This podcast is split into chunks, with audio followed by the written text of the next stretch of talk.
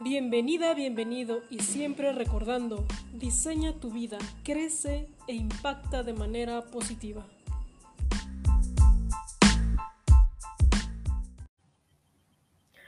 Hola, hola, ¿qué tal? Bienvenidos. Estamos una vez más transmitiendo en vivo este, esta modalidad de entrevistas que me encanta hacer porque realmente todas mis invitadas, todas las que están en este canal, tienen un proyecto enorme, muy, muy grande y que están impactando a muchas vidas.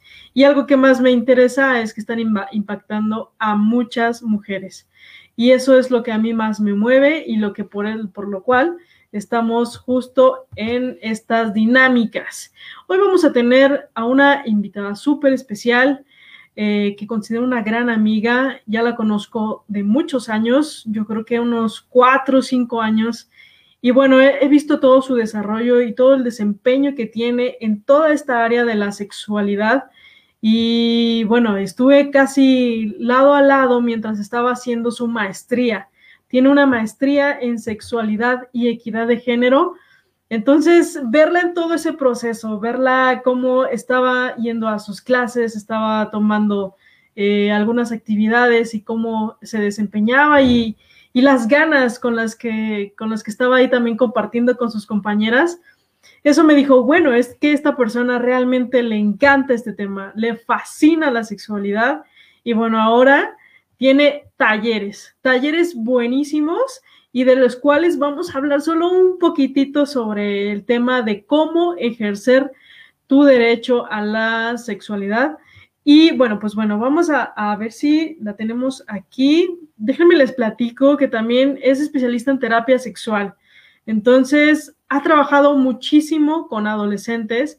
Es algo que también la he visto, la he visto muy pocas veces en, esta área, pero la, forma en cómo se comunica con ellos, en la cual interactúa y cuál se ríen y aprenden y, y verle ese brillo en los ojos cuando ella expone esos temas de sexualidad, dije, es que esta aquí, aquí es su mero mole, es lo que le encanta y obviamente los chavos están súper fascinados, ¿no? Eh, y es algo que me motiva mucho también para tenerla aquí, aquí con nosotros.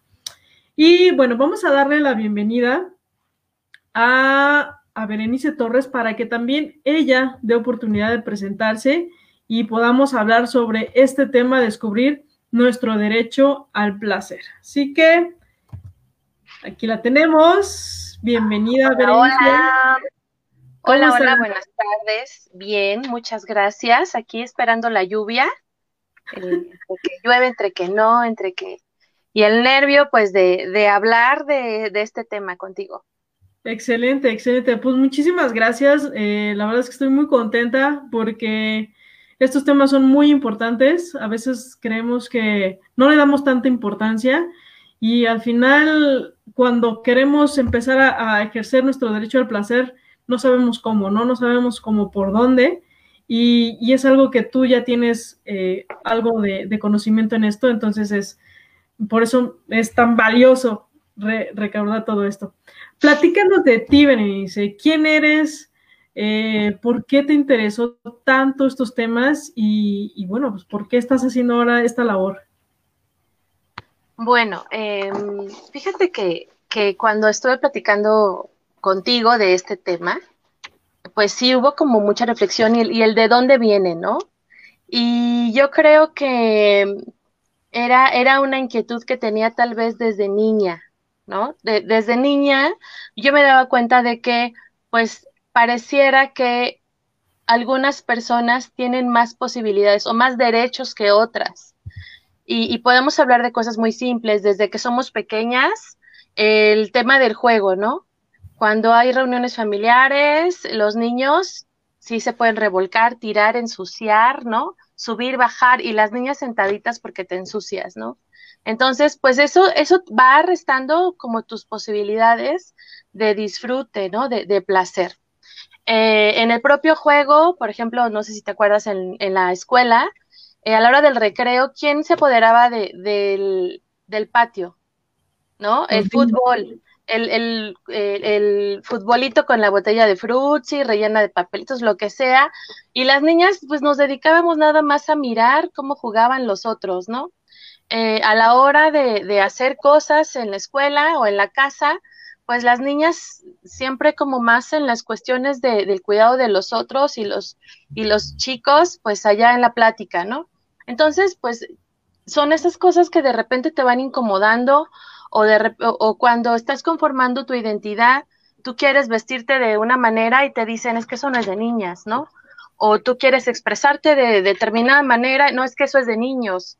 Y entonces, eh, pues son como esas eh, acciones que cuando eres pequeña eh, no te, no, no te das cuenta, bueno, sí te das cuenta, pero no sabes qué es eso que te está pasando, no, le, no, no puedes ponerle nombre, este, pero sabes que te incomoda, pero a ratos lo haces a un lado y tratas de adaptarte, y, y en otros ratos dices, ya no lo aguanto, y luego te dicen rebelde, ¿no? Además, por, por querer salirte de ese rol, de ese estereotipo, por, por decir, yo también quiero jugar, yo también quiero...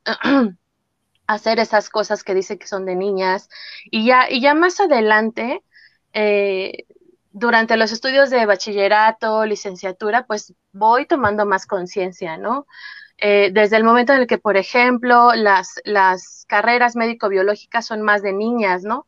Y las carreras este, económico-administrativas o ingenierías son más de niños. Entonces te das cuenta de que el mundo está dividido, ¿no? Por, por un cuchillito que hablábamos la otra vez, este, que tiene que ver con eh, con, con, esta sexualización de todo, ¿no? Todo se sexualiza entre hombres y mujeres, para niños, para niñas, este, y bueno, afortunadamente estudio psicología y entonces entiendo con una maestra que se llama Angélica, este, de ahí del de, Centro Interdisciplinar de Ciencias de la Salud del Politécnico, que nos dio la materia de, equidad de género y sexualidad y así.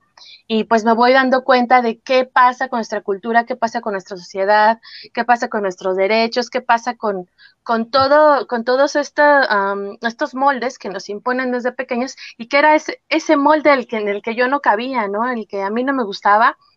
Y bueno, eh, tengo la oportunidad de, dedicarme a la docencia y me doy cuenta cómo impacta esta cuestión de la sexualización de todo, ¿no? Este, la división sexual, digamos, división sexual de, las actividades, de las expresiones y, toda esta cuestión del machismo que, está tan arraigado. Y yo no sabía en qué hacer mi, mi maestría y encuentro entonces la parte de la sexualidad y la de género y dije, bueno, de aquí soy, ¿no? ¿Por qué? Pues porque yo quería encontrar como ese sentido a todo, lo, a todo lo que me venía pasando, porque bueno, como mujer y con hijos, bueno, las, las cuestiones se vuelven más duras y es también parte de, de esta eh, división sexual de todo, ¿no? Del mundo, ¿no? Del mundo, de las emociones, de las actividades, de todo lo que hacemos, de las relaciones incluso. Y pues aquí estoy. Este, el año pasado en el Congreso eh, Mundial de Sexualidad, que fue en el World Trade Center, se hizo una declaración ¿no? del, derecho al placer. Y entonces, eh, pues creo que toca, ¿no? Toca eh, em, transmitir, ¿no? Transmitir lo importante que es el placer en la vida en la vida, o sea, no, no, eh, no solamente en la juventud, en la pareja, en, la vida de, de, cada persona y por supuesto de cada mujer que somos pues las que hemos estado este, dejadas de lado históricamente por mucho tiempo. Sí, sobre todo porque, bueno, culturalmente desde niñas aprendemos, ¿no? A, a, a lo mejor ciertos espacios no hay que tocarlos o no hay que accesar a esos eh, y bueno, eso a lo mejor en ciertas áreas, pero también se ejerce en la parte de la sexualidad y que, que me, me, gusta esto, ¿no? Que el año pasado se haya decretado esto, lo cual ayuda muchísimo para que nosotras también podamos ejercerlo. Y bueno, te voy a decir que Oscar Yáñez Marín dice saludos a ambas, un honor escucharlas y aprenderles, abrazotes. Muchas gracias, Oscar. También nos escribe Jack Vic Solís Reyes. ah, es, compañera de la licenciatura. Excelente la profesora Angélica, nos dio una verdadera cátedra. Ivonne Silva, Bere es la mejor. Gracias por compartir. Ivoncita, gracias. Bien. Bueno, pues este tema la verdad es que podríamos eh, abarcarlo como en muchas áreas, pero ¿por dónde empezar? ¿Dónde empezamos a ejercer este, este derecho y, y cómo hacerlo, no? Bien, sí entiendo. Pues fíjate que a mí me gusta mucho empezar de lo general a lo particular, porque de repente como, como que estamos muy centradas en, en lo individual, ¿no? Entonces, creo que lo primero es eh, reflexionar acerca de si alguna vez, así, preguntarme, ¿alguna vez eh, he sentido que otras personas tienen más derecho a sentir placer que yo? Y no estamos hablando solamente del placer genital o del placer que se puede tener a través del contacto afectivo con otra persona, ¿no? Sea tu pareja, tu amiga, ¿no? Eh, y si tú te dices que sí, decir, ¿por qué? ¿Qué me ha hecho sentir que no tengo derecho, ¿no? Porque imagínate, si yo he sentido, por ejemplo, que no tengo derecho a cortarme el cabello así, que no tengo derecho a vestirme como me he visto, que no tengo derecho a ponerme esos zapatos que ahí dice que son de caballero, pues si he sentido eh, que no tengo derecho a sacar a alguien a bailar, o sea, sí, que no tengo derecho a comerme esa rebanada de pastel tan suculenta que se ve en el aparador, ¿no? Eh, entonces, ¿qué está? O sea, si eso es en algo tan cotidiano, ¿qué estará pasando con mi sexualidad? Entonces, si en algún momento has pensado que tu físico, tu forma de ser, tu género, otras características, tu origen, este, tu idioma son limitantes para tener acceso al placer, ahí entonces toca eh, encontrar o ponerle nombre a, eso que hemos sentido que es una limitación, ¿no? Entonces, creo que por ahí empieza. Eh, segundo, tomar un poquito de conciencia, bueno, un poquito bastante, ¿no? Este, sobre qué onda con el mundo en el que estamos viviendo, eh, con esta división sexual de todo, ¿no? De todo, de las emociones, porque por ejemplo, eh, el enojo, esa emoción de enojo, ¿a quién se le permite más? ¿A quién se le disculpa? Al hombre, ¿no? La tristeza, ¿quién puede estar triste y llorar como Magdalena? Pues las mujeres, pero no los hombres. Entonces, empezar a entender cómo em, esta cultura, estos prejuicios, estos roles de género nos van limitando, ¿no? Y, que estamos tan nacidos de repente, asidas de ellos, porque creemos que si no estamos en ese molde, ¿qué va a pasar conmigo? Me voy a volver invisible, nadie me va a querer, voy a perder mi trabajo, cuando en realidad el poder determinarte a ti mismo, a ti misma, es un derecho, ¿no? O sea, y, y, y a lo mejor a muchos no les gusta como este tema de hablar del primero constitucional, ¿no? Que, que va, que todo mundo menciona al, artículo primero constitucional, pero es bien importante, ¿no? Porque habla del derecho a la salud, porque habla del derecho al trabajo, porque habla del derecho a una vida digna, y, y, y ahí, donde está el derecho a la salud y el derecho a una vida digna, también está el derecho a, a vivir una sexualidad de manera saludable. ¿Por qué? Pues porque si la salud es un derecho, la salud sexual también, entonces es parte de la salud y es un derecho. Y por lo tanto, si el placer es una sensación de bienestar y es un indicador de salud, entonces el placer sexual también es un derecho. Creo que eh, se vale eh, hacer como este análisis y decir, sí, tengo derecho a este placer sexual, que es la satisfacción eh, y disfrute físico, psicológico derivado de, derivado de experiencias eróticas, compartidas o solitarias, ya sea pensamientos, fantasías, sueños, emociones, sentimientos. Esto es el placer sexual, ¿no? Eh, y tengo derecho.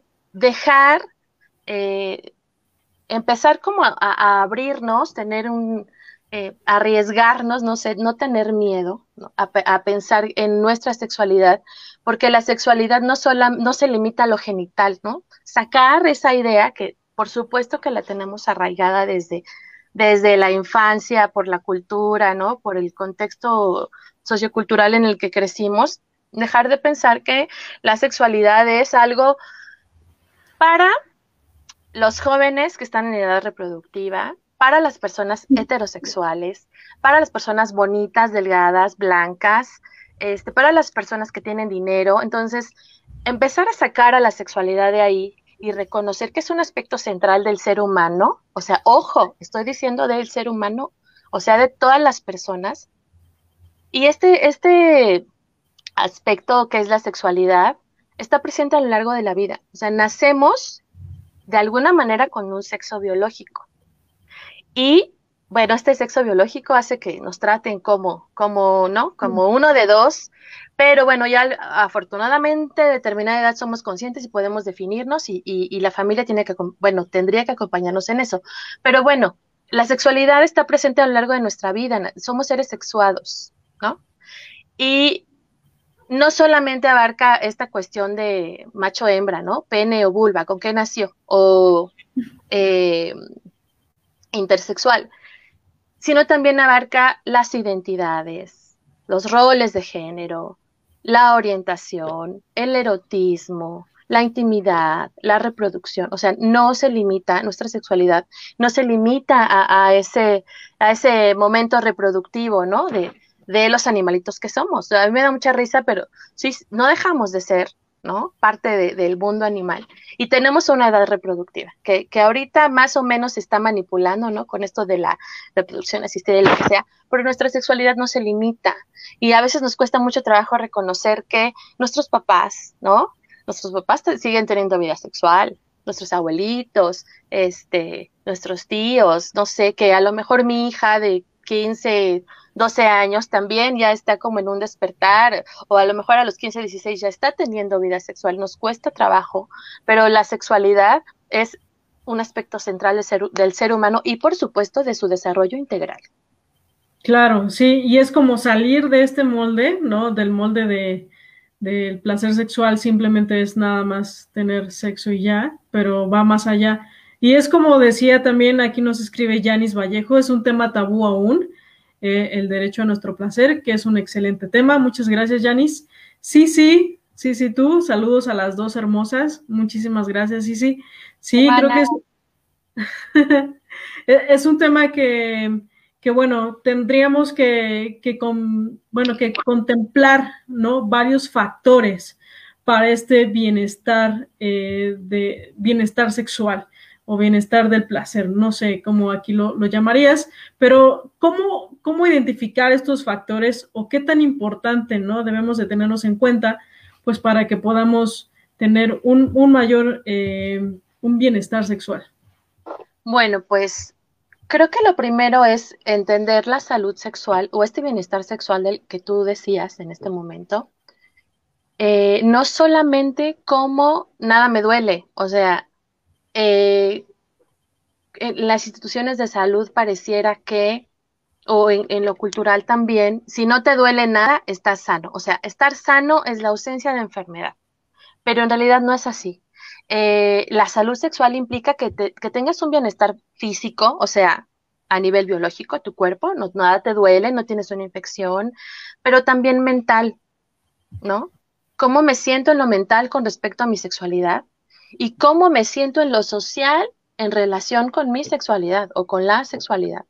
Entonces, creo que ahí empezamos, ¿no? A sacar la, sexualidad de lo genital, ¿no? De lo coital, de lo, de eh, coitocentrista y, y, también comprender que el bienestar sexual es que yo me siento bien con esta expresión de género que yo tengo, que yo me siento bien con la forma en cómo me relaciono o o cómo las demás personas me tratan con respecto a la persona que soy, con respecto a la orientación sexual con la que me identifico, ¿no?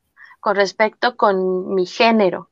Entonces, no solamente es lo mental, también es lo social, también es el bienestar físico. Entonces, bueno, empezamos como a reconocer la salud sexual en ese sentido, pero también en un enfoque positivo, porque cuando empezamos a hablar de placer, pues todos no ya van a hablar de cochinadas, ¿no? Y el Kama Sutra al derecho y al revés, y creo que creo, sacar a la sexualidad de esta cuestión eh, de que es algo impuro, de que es algo prohibido, de que es algo sucio, de que entonces tendríamos que cambiarlo por un enfoque positivo, como hablamos hace rato, eh, parte de la vida, ¿no? Y respetuoso, respetuoso de la sexualidad mía, de los demás, de las relaciones sexuales mías, de los demás, pero también pensar en esta, en esta salud sexual como una posibilidad de tener experiencias sexuales placenteras, seguras, libres de toda coacción, discriminación y violencia. O sea, cuando mis, mis experiencias sexuales eh, sean seguras, libres de toda coacción, discriminación y violencia, yo puedo decir, ¿sí? ¿No? Sí, tengo, creo, considero que tengo salud sexual, ¿no? Y bueno, en, en esta declaración que se hizo el año pasado por, bueno, en el Congreso Mundial de Sexualidad, pues habló también de factores que contribuyen al bienestar sexual. Estos factores, te los voy a decir así rapidísimo, son autodeterminación, seguridad, privacidad, confianza, capacidad de comunicarse, eh, capacidad de negociar relaciones con placer y bienestar sexual, entonces, pareciera que es muy simple, ¿no? Dices, me, siete elementos, no pasa nada. Sí, los busco en el diccionario y pues, pero, por ejemplo, cuando hablamos de la autodeterminación. Piensas, si tengo capacidad, si esta, esta identidad que tengo, ¿la tengo porque he tomado la decisión de tenerla? ¿O esta sexualidad que ejerzo, la tengo porque he decidido ejercerla, o este, este cuerpo que me siento eh, bien, me siento saludable, no sé, siento este bienestar con este cuerpo que tengo, me siento bien o siento bienestar con el futuro que me, que me estoy proyectando. Entonces, si tú, si a todas estas respuestas es sí, ah, bueno, te das cuenta de que tienes, estás desarrollando esa capacidad de autodeterminación, que estás definiendo por ti misma quién eres, quién, es, quién deseas ser, que nadie te está controlando o no hay ninguna fuerza interna que te esté obligando a estar en un lugar o a definirte como una persona que no sientes que, eres, que seas tú, ¿no? Entonces, eh, y si dices, híjole, creo que a veces no me gusta esta persona que soy porque quisiera ser más así o más allá, pero me siento obligada a hacerlo porque mi esposo, porque mi familia, porque en mi trabajo, porque entonces ya con el primer tema que es, ah, porque la sociedad, ¿no? Porque además también pesa muchísimo, le, damos un, un, peso fuertísimo a la sociedad. Porque la sociedad, ¿qué va a decir? ¿No? Y entonces, ¿qué crees? En la autodeterminación hay que trabajar hay que trabajar en esta parte del autoconocimiento, de conocernos, reconocer nuestras necesidades y aquí hay una palabra que me súper encanta, eh, desarrollar el buen trato, ¿no? Empezar a trabajar con el buen trato en este tema de la autodeterminación, porque es muy importante. Y quien, y para quien sea la primera vez que escucha la palabra buen trato, pues chéquense por ahí, hay mucha información respecto a, a Fina Sanz, que es la creadora de la terapia de reencuentro, y ella habla de, tiene todo un libro, ¿no? Respecto al buen trato. Entonces, eh, ¿qué pasa con esta autodeterminación? Pues a veces es tanta la necesidad de, de no, de pertenecer, ¿no? Que, o de reconocimiento, o de aprobación, y sobre todo en las mujeres que nos han enseñado a vivir a través de la aprobación. O sea, nuestro valor está depositado en cuánto te aprueba, tu mamá, tu papá, tu familia, tu novio en la escuela, ¿no? Somos las más aplicadas del salón. Eh, yo, por ejemplo, que, que también me dedico a la docencia, resulta que en la estadística de promedios, siempre, siempre, sea la materia que sea que me toque cada semestre, las mujeres tienen mínimo punto cinco o un punto de diferencia, o sea, de los, eh, el promedio general de chicos es de 7.5 y el promedio general de chicas es de 8.5. O sea, es tanta la necesidad de aprobación que son las que tienen mejor asistencia, que son las que tienen mejores promedios, que son las que entregan mejores trabajos. ¿Y qué pasa cuando no tenemos aprobación? El mundo se desmigaja como mazapán, ¿no? Entonces, híjole, ya empezamos, ¿no? El otro día que hablaba de esto decían, híjole, me estás dando, ya, ya me está tronando la tacha de la autodeterminación. Sí, ¿no? Este, ¿Qué pasa? A veces por esta necesidad de reconocimiento y aprobación y de amor, por supuesto, porque de eso se alimenta a veces nuestra autoestima, de, las cosas de afuera, eh, y por no sentirnos vulnerables y por no lidiar con la soledad, transgredimos nuestro derecho al placer permitiéndonos o permitiendo, permitiendo que seamos violentadas, ¿no? O abusadas en muchos sentidos. Entonces, ahí está el primero, la autodeterminación. Y sigue... Eh, ¿Consentimiento? El consentimiento y el consenso, que va como muy, muy ligado a la autodeterminación. Porque resulta, hace rato estaba yo viendo una conferencia de, una unidad de atención en Iscali, bueno, y eh, eh, estaban hablando del embarazo adolescente. Y decían, es que las, hay que enseñarle a las mujeres que su papel no solo es ser madres, para que no se anden embarazando a los 14 años. Y yo, ah, caray, ¿y, quién, quién, y quién, quién, le, quién le embaraza a los 14 años, no? A lo que yo voy es, a veces esta necesidad de amor, de eh, aprobación, hace que nosotros permitamos violencias. Y esa es una de, de, ellas, ¿no? El que como alumna, pues te enganches con el profe, ¿no? Porque hay jerarquías y ser novia del profe me da estatus y me da poder y me da reconocimiento, ¿no? Eh, el andar con alguien mucho mayor que nosotras, porque tú no eres como las demás, eres más madura, eres muy madura, tú no eres como las otras de tu edad, ¿no? Y pues por eso yo, yo acá te, te voy a ser mi novia o mi pareja o vas a salir conmigo, te voy a invitar a un café. Entonces, pareciera que cuando hablamos de consenso y de consentimiento es un simple sí o un no. Pero habría que ver también si me estoy autodeterminando, porque a lo mejor pareciera que yo dije que sí, pero a lo mejor me sentí cuestionada de decir que sí. Entonces, el consenso es decir sí o no. Perdón, el consentimiento es decir sí o no. Y el consenso es decir cómo, cuándo, dónde, ¿no?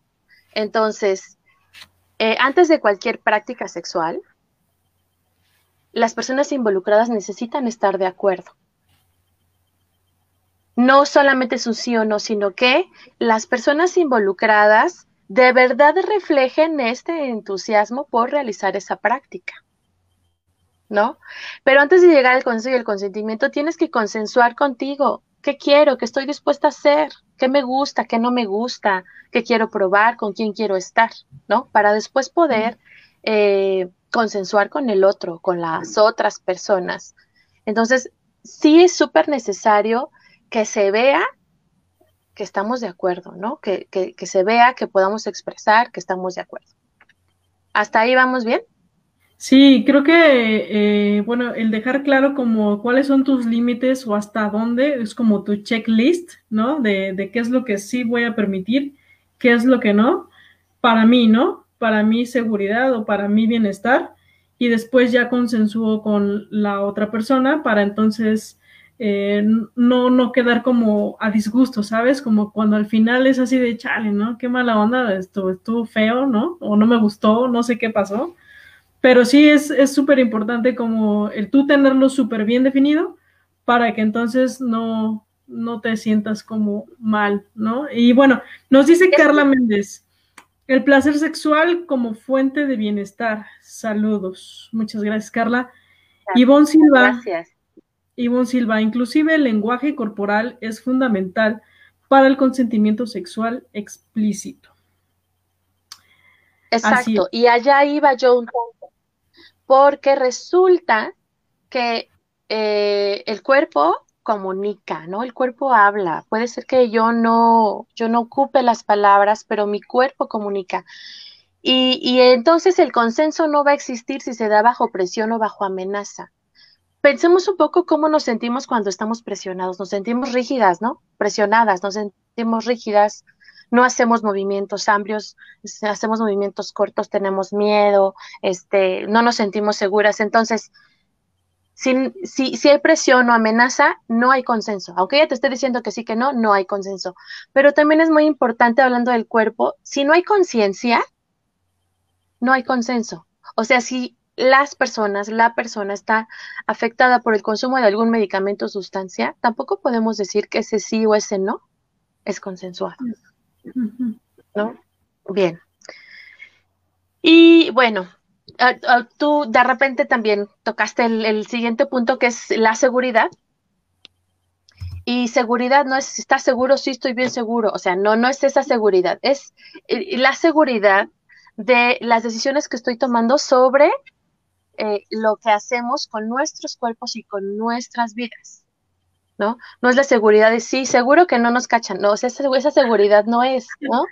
Es, es tomar decisiones respecto del control y del disfrute de nuestro cuerpo en las prácticas que vayamos a realizar, sobre qué materiales vamos a usar y así como la prevención de los riesgos. Porque si bien eh, las prácticas sexuales son placenteras, ¿no? Eh, también hay riesgos, y, pero podemos prevenirlos, ¿no? Podemos reducir eh, el nivel de riesgo. Entonces, em, pues esta cuestión de la seguridad es importante. De repente se van a dar cuenta de que yo hablo como si, como si hablara de dos personas o más, pero también se puede aplicar hacia, hacia sí mismo, ¿no?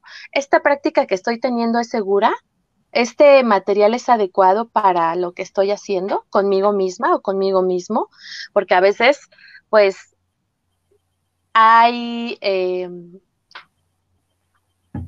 ¿qué podemos decir? Cosas, objetos que dije, decimos, bueno, puedo utilizar para alguna práctica este, eh, de masturbación o de autoestimulación, pero a lo mejor no es el más correcto, ¿no? Bueno, el más adecuado, más que correcto, el, más adecuado o el más apropiado, y luego pues a lo mejor voy a terminar en, urgencias, ¿no? Entonces sí, también esta seguridad aplica conmigo, ¿no? Em, o por ejemplo, esta cuestión de las, de las nudes, ¿no? De pasar el pack y esta cuestión, es una práctica sexual y también tendríamos que eh, buscar la manera de poder hacerlo, porque tenemos derecho, ¿no? De poder hacerlo sin ponernos en riesgo. Em, ejemplos, ¿no? E, ejemplos, que no es lo mismo un condón para sexo anal que para sexo vaginal, ¿no? Tiene, tienen diferentes características eh, y se necesitan diferentes tipos de lubricantes. Eh, para el sexo oral a veces pensamos más como en el sexo oral eh, que se practica, ¿no? hacia un pene, pero también hay, hay barreras para poder practicar sexo oral de manera segura en una vulva. En la cuestión de estimulación con dedos eh, o con la mano, pues también guantes.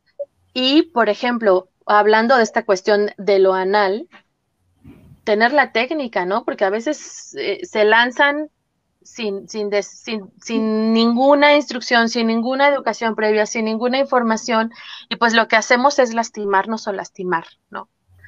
Eh, a veces también incluso por, por esta cuestión de la presión de, parecer, ¿no? Y de em, poder encajar en lo que es una mujer súper sexy, ¿no? O, o, súper abierta, de repente también nos ponemos en, en, riesgo. O sea, digo, se vale ser sexy, se vale ser abierta, pero sin dejar eh, el autocuidado, ¿no?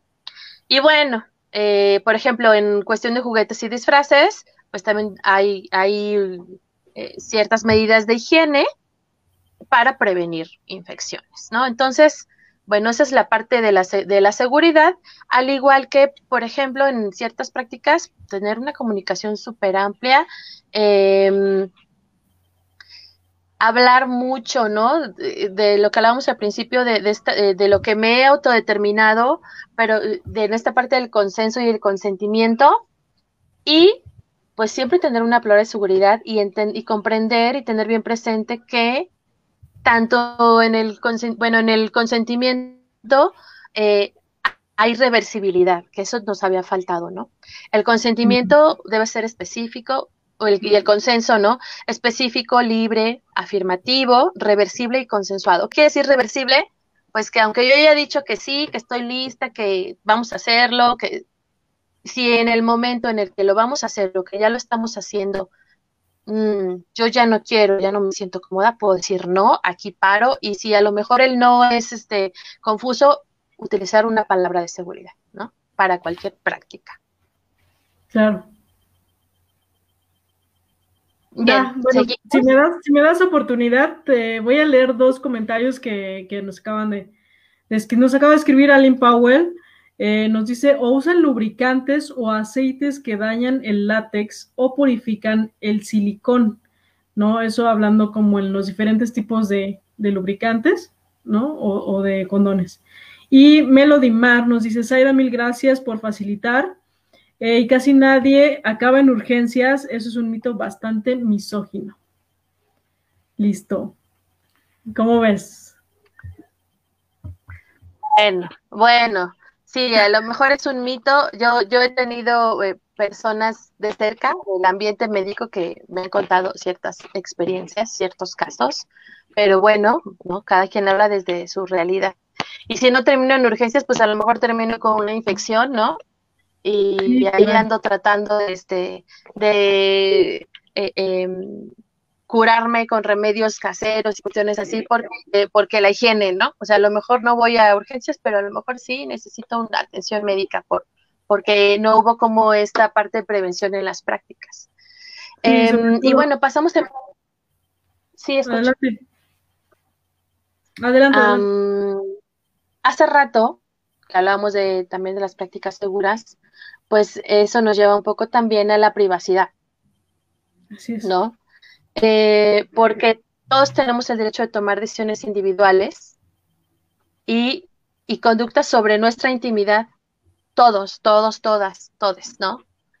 Siempre que estas decisiones individuales y conductas sobre la intimidad no interfieran en los derechos sexuales de las, los otros, ¿no? O de las personas. ¿A qué me refiero específicamente? A que la privacidad es un elemento del derecho al placer y algunos ejemplos es eh, los casos de la, la pornovenganza, que por cierto ya cada vez son más los estados que ya la tienen tipificada, ¿no?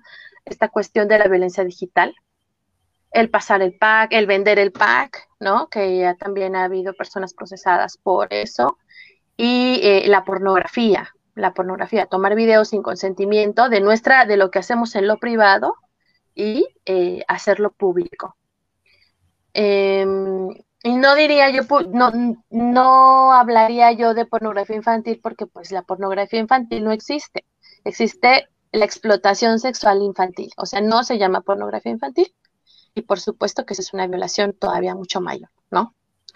Y digo, algunos estados por hacer como el breviario cultural donde ya se, pues, está vigente la ley Olimpia, es, eh, son Tlaxcala, Puebla, Yucatán, Ciudad de México, Oaxaca, Nuevo León, Querétaro, Baja California, Zacatecas, Veracruz, Guanajuato, hasta ocho años de prisión por ese, ese, ese acto de acoso, hostigamiento, amenaza, vulneración de datos e información privada, divulgación, información, bueno, toda esta cuestión que tiene que ver eh, mensajes de odio, difusión de contenido sexual sin consentimiento, ¿no? Hasta ocho años. Incluye videograbar audio, fotografiar, elaborar videos reales o simulados de contenido sexual íntimo de una persona sin su consentimiento o mediante engaños. Y bueno, podríamos irnos un poquito más allá, pero bueno, de esto se trata la privacidad, ¿no? Aunque yo ya no esté contigo, lo privado sigue siendo privado. privado. ¿Sí? Excelente. Buenísimo. Y nos vamos a la confianza, que esto es como, híjole, un tema que está como para cafetear, ¿no? Así como tardecita lluviosa y acogedora, porque ¿qué onda con la confianza? ¿No? ¿Qué onda con la confianza? Eh, porque, bueno, tú me has escuchado varias veces que digo, es que yo lo escuché alguna vez y me lo quedé. Eso de que la confianza es un edificio al que se sube por las escaleras y se baja por el elevador. ¿No? Entonces, ¿qué es la confianza? Es esa firme certeza de que una persona, eh, bueno, la firme, la firme certeza que yo tengo de que algo va a suceder, ¿no? O algo va a funcionar de determinada manera, o que la otra persona va a actuar como ella desea y, y va a respetar el acuerdo, el consenso, ¿no? Todo en lo que quedamos. Y eso me ofrece seguridad a mí y a ella, porque es como un, eh, es algo que retroalimenta, ¿no? Tú haces cosas que a mí me generan confianza y, tú también sientes confianza de que yo ahora siento confianza, ¿no? Por ti o de lo que tú haces y que actúo, ¿no? actuamos de manera honesta, eh, nuestra comunicación es abierta. yo, estoy, yo tengo la confianza de que si algo no te gusta, tú me lo vas a decir.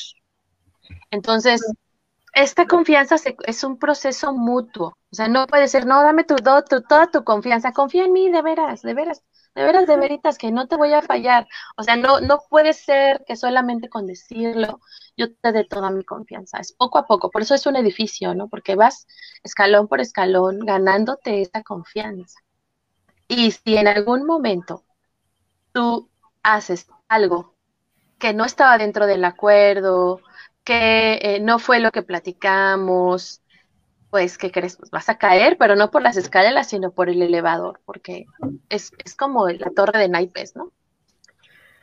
Y entonces, pues esta confianza se genera con el tiempo.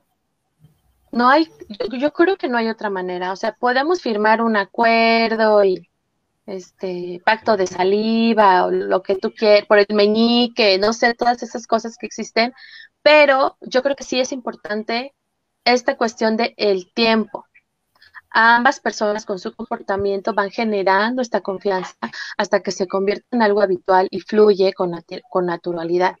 Sus componentes, pues la sinceridad, la comunicación, saber que la otra persona va a estar ahí cuando la necesitemos, ¿no? La comprensión, saber que nos va a comprender y a aceptar, no incondicionalmente, porque también no hay que abusar, ¿no? Hay que estar conscientes de los derechos de la otra persona. ¿Cómo ves? ¿Es fácil la confianza o no? Bueno, es algo que se va trabajando y, creo que eh, es como un pilar muy importante en este, en este tema del derecho al placer, porque si bien es como algún terreno, un terreno como no tan sencillo, un poquito minado para ciertas personas o no es tan fácil abrirse, entonces, que el que tú puedas tener ese pilar de confianza con alguien, pues va a hacer que tú puedas disfrutarlo mejor y, obviamente, pues, que, los dos, ¿no? Tengan esa reciprocidad de bienestar. Y es que hay que tomar en cuenta, tienes razón, que no puedo pretender que el otro, confiar en el otro si no estoy confiando en mí. ¿No? Va a ser complicado que yo logre un nivel de confianza en el otro si no estoy confiando en mí misma, si no me estoy autodeterminando, si no me siento segura. O sea, es importante como reflexionar en este sentido. Y si no tengo confianza, ¿qué es lo que hace que no, no sienta yo confianza? Eh, hablaba yo al principio de, ¿alguna vez has sentido que eh, tienes menos derecho, no tienes tanto derecho al placer como las demás personas? Y esto nos aquí lo podemos platicar, ¿no? ¿Por qué no siento esa confianza? Porque siento que no tengo el cuerpo, porque siento que no pertenezco a ese lugar, a, ese grupo, porque mm, ya me pasé de la edad, ¿no? Hasta el año pasado yo podía, ahorita ya no puedo, porque ya se caducó, ya se caducó mi derecho al placer, ¿no? Entonces, em, por mi género, incluso por si soy una persona con alguna discapacidad, por supuesto, ¿no? Las personas con discapacidad también tienen este mismo derecho al placer. Las personas que están en la edad, em, ya en la vejez, ¿no? Los adultos en plenitud, por supuesto que también tienen derecho al placer. Las personas que a lo mejor tienen alguna enfermedad crónica y o degenerativa, por supuesto, o sea, no hay una limitante. Bueno, no debiera haber, ¿no? Que, no es lo mismo. Y vamos a uno de los últimos puntos que es... Eh, bueno, antes, antes de que pases al siguiente punto, Ana San nos dice, felicidades amiga, increíble tema. Muchísimas gracias Ana, y gracias a todos los que están viendo esta transmisión en vivo y si lo estás viendo en grabación, pues de igual manera muchísimas gracias. Y entonces nos vamos a ir al siguiente punto, que es la capacidad de comunicarse. Sí, pero pues ¿cómo, cómo yo me voy a comunicar? o cómo te voy a decir, cómo vamos a llegar a acuerdos, lo que tú quieras. Si yo, si yo todos los puntos anteriores ahí los tengo como todavía sin cubrir, ¿no? Entonces, eh, a mí me da, me da mucho, me da mucha curiosidad, ¿no? Es muy chistoso, pues, gracioso que la comunicación a, nivel organizacional, a, nivel institucional, ¿no? A, nivel eh, esta cuestión colaboración, ¿no? Sí, que la comunicación y que, y que el emisor y que el receptor y que, o sea, ya no lo sabemos todo, todo lo escuchamos en la escuela, en el trabajo, ¿no? En las juntas vecinales, pero a la hora de la hora, híjole, ¿cómo nos cuesta trabajo decir lo que estamos pensando? Eh, manifestar mis deseos, mi opinión, lo que estoy sintiendo, o de manera congruente, ¿no? O sea, congruente, clara, directa, equilibrada, honesta, respetuosa. No, son demasiadas cosas. O sea, nos sentimos completamente abrumados por esto de, ¿y ahora cómo le digo, no? Que, pues a veces, pues es más fácil quedarnos calladas o decir, no, pues sí, como tú digas, no, no pasa nada, no, sí, yo acá muy abierta, no, sí, ahí lo vamos viendo, no, sí, vamos viendo, ¿no?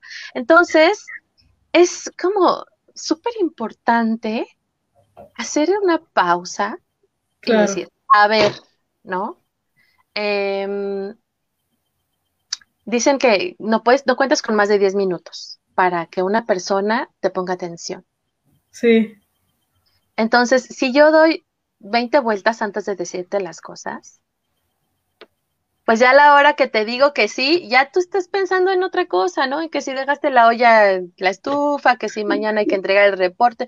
O sea, sí es importante como ir puliendo nuestra capacidad de comunicación y, y entender, creo que esta capacidad de comunicación tiene que ver con el validar lo que sentimos, lo que pensamos, lo que deseamos, eh, el validar no solamente nuestras emociones, que en las que nos gustan, ¿no? Lo que sí me gusta, la felicidad, la euforia, em, validar también el enojo, la rabia, el miedo y poder decirlo de manera congruente, clara, directa, equilibrada, honesta y respetuosa, porque híjole, nos cuesta trabajo, nos cuesta trabajo, porque no solamente estamos hablando de la comunicación, sino de lo que está en juego, de si tú lo aceptas o si tú lo rechazas.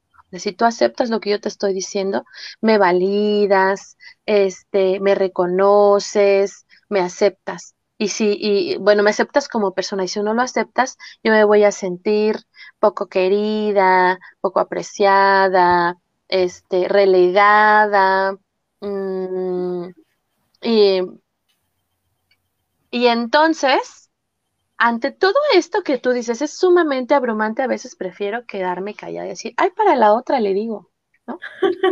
Yo, ay, para la otra le digo, ya, ya, ahora sí, ahora sí, de veras, de veritas, le digo que esto que estamos haciendo no me gusta.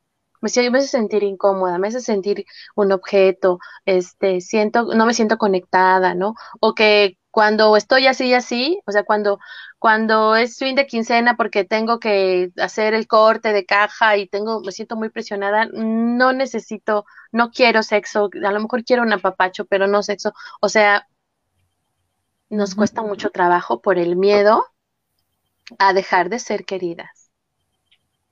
Y permitimos a veces, pues, eh, que, que pues nuestro, nuestro bienestar, ¿no? Eh, esté ahí como en juego. Así es, y eso yo creo que también es eh, importante que si a lo mejor, bueno, en el momento no puedes como decirlo, ¿no? Porque, pues, no sé, la pena o lo que sea, eh, que tú puedas establecer acuerdos, ¿no? Acuerdos, bueno, estos son mis acuerdos sexuales y bueno, vamos a entablar como este, estos roles y bueno, con lo que decíamos antes, ¿no? Tu checklist de qué es lo que sí y qué es lo que no. Y a veces, em, pues ya estando en el momento, pues a lo mejor se presenta alguna situación que no te pareció, ¿no? O que no te gustó, o que sí, ¿no? O que sí te gustó y a lo mejor eso sí lo puedes ahí en ese momento comentarlo, ¿no? En ese acuerdo y, y bueno, tú también para que, para que puedas conocerte mejor. Sí, porque pues antes de, poder eh, llegar a, bueno, expresar, comunicarte, es necesario, pues, aceptarme, valorarme, ¿no? Respetar al otro, también entender que el otro tiene derecho a decidir y que por mucho que a mí me guste, al, otro, a lo mejor a la otra persona no le, no le agrada y ahí tenemos que llegar a un acuerdo. Em, y también, pues ser firme, ¿no? Ser firme con, con esta, con lo que sí me gusta, con lo que no me gusta, y a lo mejor también decir, mira, esta práctica no la he hecho, pero sí, yo creo que un día si lo platicamos, podría, está, sujeta, ¿no? Está, está, podría ser flexible en ese sentido. Y hablan, por ejemplo, hablemos de algo, hablemos de algo así súper sencillo. A ver, déjame pensar. Mm, sexo en el coche, ¿no? A lo mejor yo no, no, nunca lo he hecho, me da mucha pena, este, no, ¿cómo crees? ¿Y qué va a decir la, los de la cuadra, no? ¿Qué va a decir los vecinos? No sé. Y el otro dice, no, sí quiero. Y luego ella dice, bueno, pues, o él, ¿no? Bueno, pues sí, a lo mejor un día, ¿no? Nos ponemos de acuerdo. Entonces, es algo flexible. Ahí queda como, mm, podría ser, no hoy, pero podría ser. Pero también aceptar el no definitivo. Esta práctica no, ni hoy, ni nunca, ni ayer, ni, ni nada, ¿no? Es, es eh, mantenerse firme y comunicarlo con claridad y, y, de forma directa. Nada más que ahí tenemos otro rollo, ¿no? Este, ¿qué pasa con las mujeres que son firmes y comunican las cosas de manera directa? ¿Qué nos dicen? ¿No? Es mandona, este, quiere dominar en la, la relación. O sea, cuando dicen quiere dominar en la relación es me quiere quitar mi lugar de dominio y, luego yo dónde me voy a poner, ¿no? Porque ahora ella quiere dominar. Entonces, mmm, a mí me parece que una forma una manera de poder tener una comunicación asertiva es colocándose en un lugar desde la horizontalidad, ¿no? O sea, va a ser difícil que nosotros nos comuniquemos si yo me siento acá y, y te veo desde acá, ¿no? Claro. O si, o sea, yo, tú, o si estamos todo el tiempo en el, no, yo, yo arriba, no, tú arriba, no, ahora me toca a mí, no sé, como en este juego de poder, de yo domino en esto, pero tú en esto, pero ahora me toca a mí, pero tú la vez pasada dijiste, pero yo, o sea, entonces, desde ahí empezamos con dificultades. ¿Para que Para que esta negociación se dé de manera adecuada, que es el último punto, necesitamos lo más posible hacerlo de manera horizontal, ¿no? dejar los juegos de poder a un lado, que es difícil porque vivimos en una sociedad ¿no? Que se relaciona a través de relaciones de poder. hasta con el vecino, ¿no? Hasta en la familia. Entonces, em, para poder llegar al último punto que, eh, que tenemos que tomar en cuenta para ver si estamos ejerciendo nuestro derecho al placer, que es el negociar relaciones sexuales, pues tendríamos que hablar de los acuerdos, ¿no? Y que estos acuerdos sean para el bienestar de ambos y para el placer de ambas o de los tres o de los cuatro de los cinco, porque también ahí tenemos derecho, ¿no? De relacionarnos. Claro que el otro sepa, no vayan a empezar con que sí soy poliamoroso, pero mi pareja no lo sabe. Señor, señores y señoras, eso es ser una persona que le gusta poner el cuerno, eso no es ser poliamoroso. Digo, y ese tema podemos trabajarlo en otro momento, pero no, por favor, ¿no? Este, entonces, ser honesto, honesta, eh, acuerdos que sean con, con esta honestidad, hablando de los límites personales, con sintiéndote libre de expresar tus emociones, sentimientos, ¿no? Em, que, estos, que en estos acuerdos ambos veamos, como decía Ivonne, no solamente en lo verbal, sino en toda la, la comunicación, ¿no? Tanto la verbal como la no verbal, ese entusiasmo por, por, porque esos acuerdos se lleven a cabo que sean específicos, ¿no? Que sean informados cuando hablamos de la cuestión de la seguridad y que puedan ser reversibles. O sea, si hoy, si en enero acordamos que eh, sí quiero tener esta práctica, a lo mejor en este mes que ya es agosto, a lo mejor necesitamos reconfigurar esos acuerdos, o cada vez que yo lo necesite, cada vez que tú lo necesites, no hay una fecha, o sea, no es cada 20 de mes, tenemos que sentarnos a, hacer nuestros acuerdos. Hay quien sí lo hace, ¿no?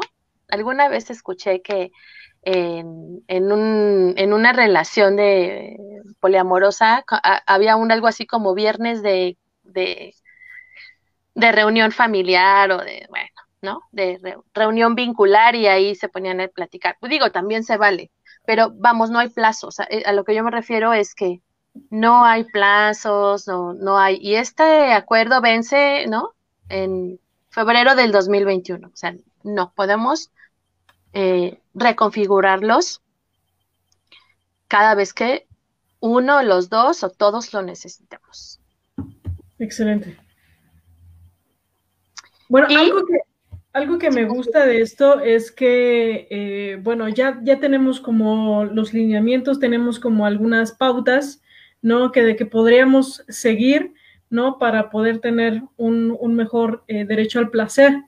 Pero yo tengo entendido que ahorita tú estás generando un programa, un taller que es, que es para mujeres, ¿no? En el cual les ah. quieres mostrar, les quieres enseñar eh, ciertas áreas que, bueno, podríamos tocar, pero que en este taller pues nos va a abrir el panorama muchísimo, ¿no? Cuéntanos un poquito de eso.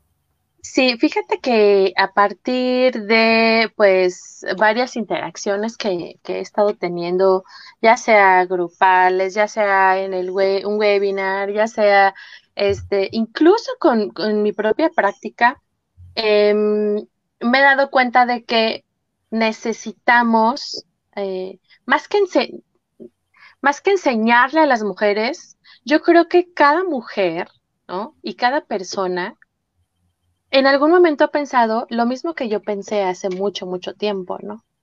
Que a veces no tengo derecho, o, que siempre no tengo derecho, que tengo derecho a una parte y no a la otra, en fin. Em, entonces, yo dije, bueno, vamos a hacer un taller para mujeres, vamos a empezar con las mujeres, donde eh, eh, yo, yo coloqué el título de mi, mi cuerpo, mi placer, ¿no? Porque de, incluso desde que le decimos cuerpo, pues, pues es el cuerpo, ¿no? Es el que tiene que estar limpio, sano, no, no, no reconocemos otra cosa, lo, vemos como desde lo biológico y desde esta cuestión de salud, enfermedad, pero de repente no notamos que también este cuerpo que habitamos, esta cuerpa que habitamos, es una cuerpa que tiene derecho, ¿no? Tiene derecho al placer. Y que esta cuerpa soy yo, no es la cuerpa Ibere, ¿no? Este, eh, eh, que esta cuerpa siente, ¿no? Que esta cuerpa tiene memoria, este, todo, o sea, yo te toco el hombro y para ti, em, eso significa una cosa, pero a lo mejor para otra persona que vivió otras circunstancias, eso no le, no le hace sentir bien, al contrario, ¿no? Le da miedo, le despierta alguna sensación desagradable. Entonces, creo que sí es importante recuperar, ¿no? Nuestro eh, eh, recuperar y reconocer esa autonomía sobre nuestro cuerpo. Y entonces hice un tallercito de cuatro, de cuatro sesiones, una sesión semanal, para trabajar pues este derecho, ¿no? El primero reconocernos, después eh, recuperar nuestra autonomía, que de repente sentimos que ni siquiera nosotras somos dueñas de este cuerpo que estamos habitando. Y por supuesto, llegar al punto de eh, ejercer o reconocer nuestro derecho al placer. Este taller em, empieza el jueves. Ok. Y bueno, tiene un cupo limitado porque pues es un taller, no es una plática informativa ni nada por el estilo, es, es un taller donde vamos a trabajar un poco desde, desde la perspectiva de Fina, que tiene que ver con la terapia de reencuentro, que por cierto, Fina Sanz también es, sexóloga, psicóloga, pedagoga y, em, y bueno, pues con la parte psicosexual, ¿no? Están invitadas todas. Y bueno, la verdad es que yo ya lo estoy preparando, estoy preparando la sesión de, este jueves y, pues se ve bastante, bastante em, interesante, atractiva, poderosa, ¿no? Eh, impactante. Quiero, quiero que salgan súper contentas y, dueñas, dueñas de sí y de esa soberanía de su cuerpo. Perfecto, excelente. Me encanta porque eh, son cuatro clases. Son los jueves y, los temas, déjenme, se los, se los leo rapidísimo. El primer jueves, que es el 6 de agosto, mi cuerpo y sus placeres. 13 de agosto, vulva, sexo oral y juguetes.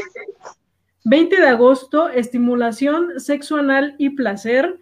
Y el 27 de agosto tenemos juegos y juguetes para disfrutar sola o acompañada. O sea, estos temas eh, me encantan porque nos abren mucho el panorama, nos extienden como todo el, híjole, todo, toda la gama de posibilidades que tenemos de disfrutar eh, de una manera segura, consensuada y, qué mejor aprenderlo de ti, de este taller, que bueno, te has preparado con otras personas, otros sexólogos y eso me encanta, me fascina, entonces creo que vale muchísimo la pena, está súper barato, la verdad es que para mí yo digo, bueno, esto, esto no, no tiene como tanto así de, ¿por qué? ¿Por qué en este precio? ¿No? Pero de verdad muchísimas gracias, Berenice, porque todo lo que tú estás haciendo impacta, impacta muchas vidas y lo hace de una manera muy positiva. Entonces, si pueden y tienen la posibilidad, asistan a este taller virtual eh, los jueves. Entonces, eh, les vamos a dejar igual y en su página, pueden visitar su página en sus redes sociales.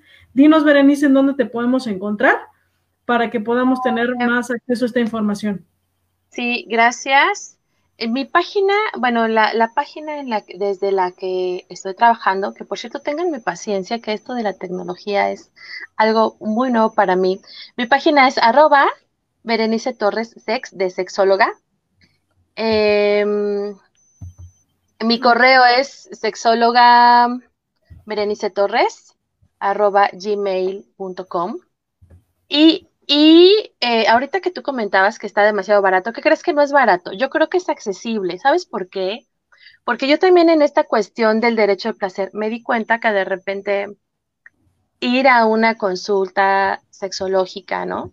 A tratar alguna problemática sexual, resulta que es eh, algo inaccesible para la mayoría de la población, ¿no? Es algo súper carísimo.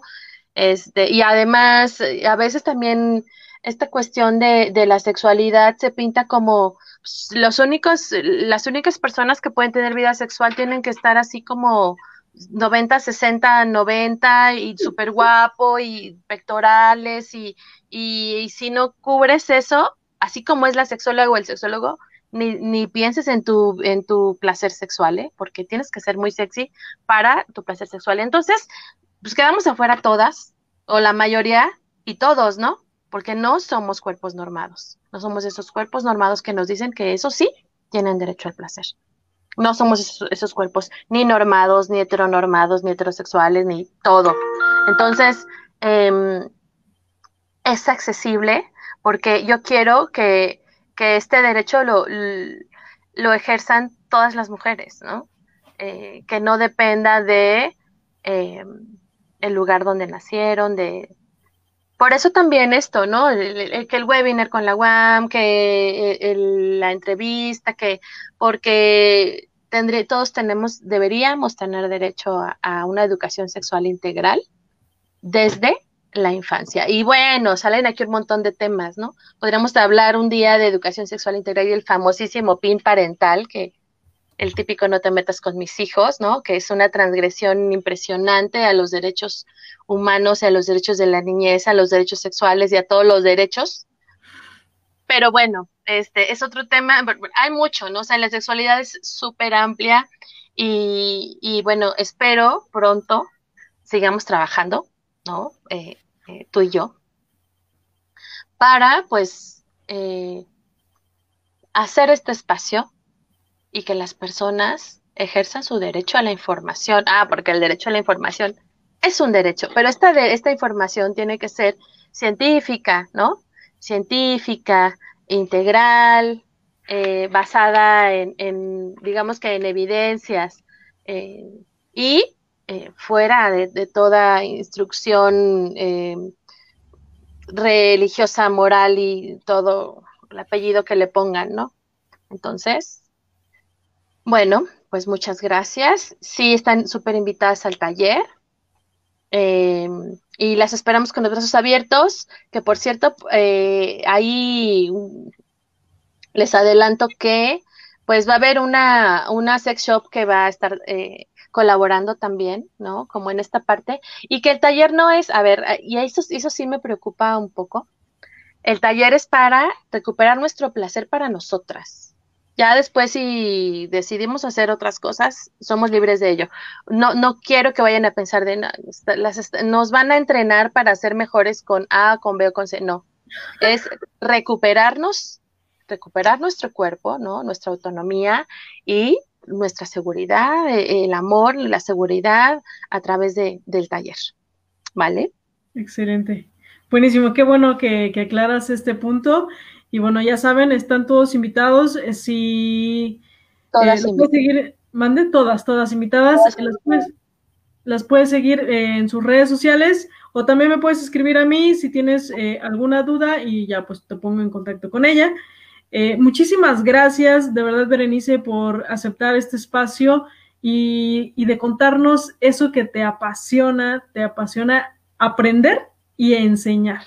¿No? Porque es algo que, constantemente veo en ti, que siempre estás buscando cómo eh, innovar, cómo aprender y cómo enseñarlo de una mejor forma. Entonces, eh, muchas gracias. Gracias a todos los que se conectaron, a los que estuvieron aquí en la transmisión en vivo y a los que lo están viendo en alguna repetición. Muchísimas gracias. Eh, de verdad les mandamos un fuerte abrazo, muchas bendiciones y bueno, nos estaremos viendo en siguientes transmisiones. No estoy segura si continuaremos con entrevistas, pero pues al menos sí algunas colaboraciones que me gustaría hacer eh, de temas que, que pues también a mí me apasionan y me gustan muchísimo. Entonces, les mando un fuerte abrazo y pues muchas gracias, Berenice. Que tengan una excelente noche. Gracias a todas, todos, todes. Y bueno, nos vemos la próxima. Ejercen su derecho al placer, por favor. Bye.